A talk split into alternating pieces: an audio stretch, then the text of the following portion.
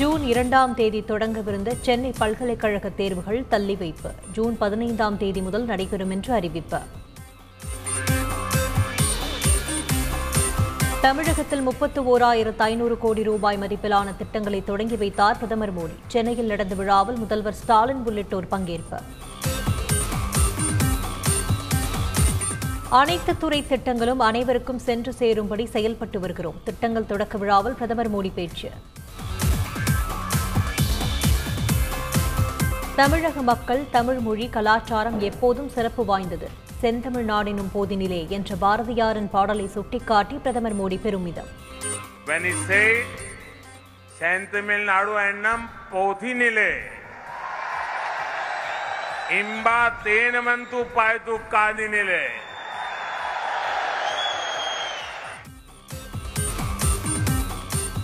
இந்திய வளர்ச்சியில் தமிழகத்தின் பங்களிப்பு அளப்பரியது என முதல்வர் ஸ்டாலின் பெருமிதம். தமிழை ஹிந்திக்கு இணையாக அலுவல் மொழியாக அறிவிக்குமாறு பிரதமர் மோடிக்கு கோரிக்கை.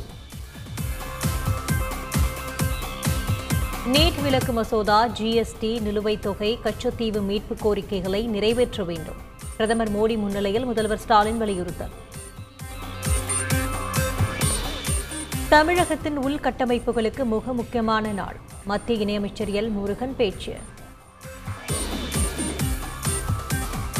டெல்லி புறப்படும் முன்பு அதிமுக மற்றும் பாஜக நிர்வாகிகளுடன் பிரதமர் மோடி ஆலோசனை. விமான நிலையத்தில் எடப்பாடி பழனிசாமி ஓ பன்னீர்செல்வம் உள்ளிட்டோர் சந்தித்தனர்.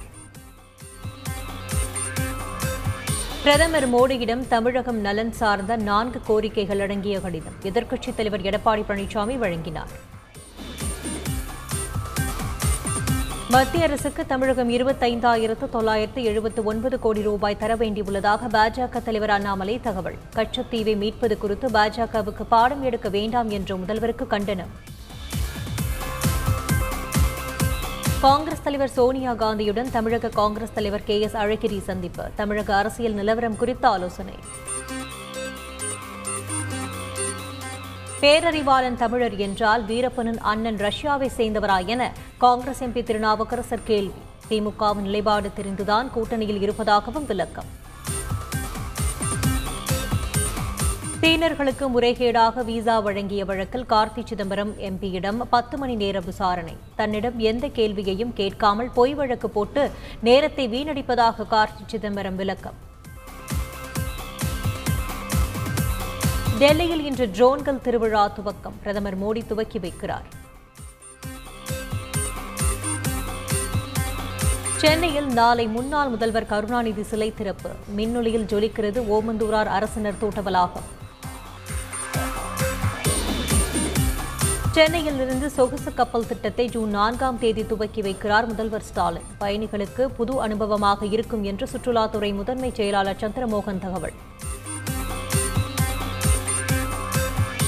போட்டித் தேர்வுகளில் மாற்றுத்திறனாளிகள் தமிழ் மொழி தேர்வை எழுத வேண்டாம். விலக்களித்து தமிழக அரசு அரசாணை வெளியீடு.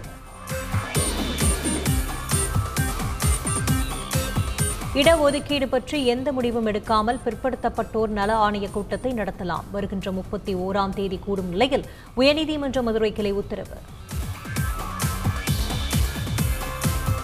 ரேஷன் கடைகளில் அரிசி பருப்பு சர்க்கரை ஆகியவை பாக்கெட்டுகளில் வழங்கப்படும். உணவுத்துறை அமைச்சர் சக்கரபாணி தகவல்.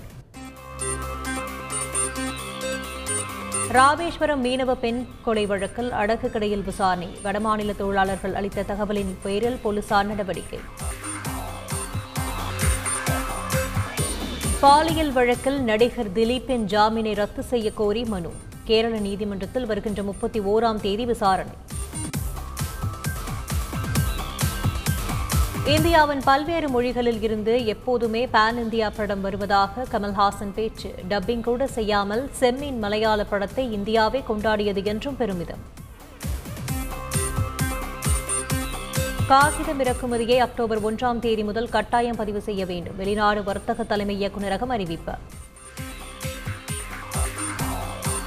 கர்நாடகாவில் தேவகவுடாவை சந்தித்தார் தெலங்கானா முதல்வர் சந்திரசேகர ராவ் நாடாளுமன்ற தேர்தலில் பாஜக காங்கிரஸ் அல்லாத மூன்றாவது அணியை அமைக்க தீவிர முயற்சி.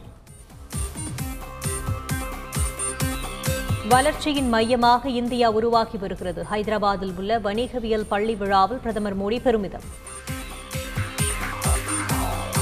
கடினமான நேரத்தில் ஆதரவு தாருங்கள். நட்பு நாடுகளுக்கு இலங்கை அதிபர் கோத்தபய ராஜபக்சே வேண்டுகோள்.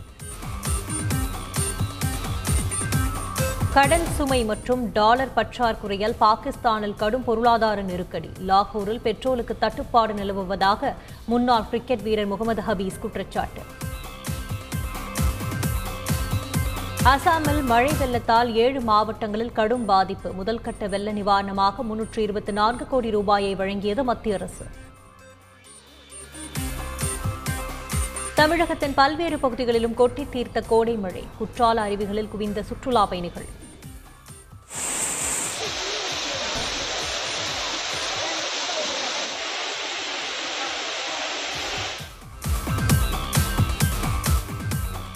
மேட்டூர் அணையில் இருந்து தண்ணீர் திறப்பு அதிகரிப்பு. ஐந்தாயிரம் கனடியில் இருந்து பத்தாயிரம் கனடியாக உயர்த்தப்பட்டது.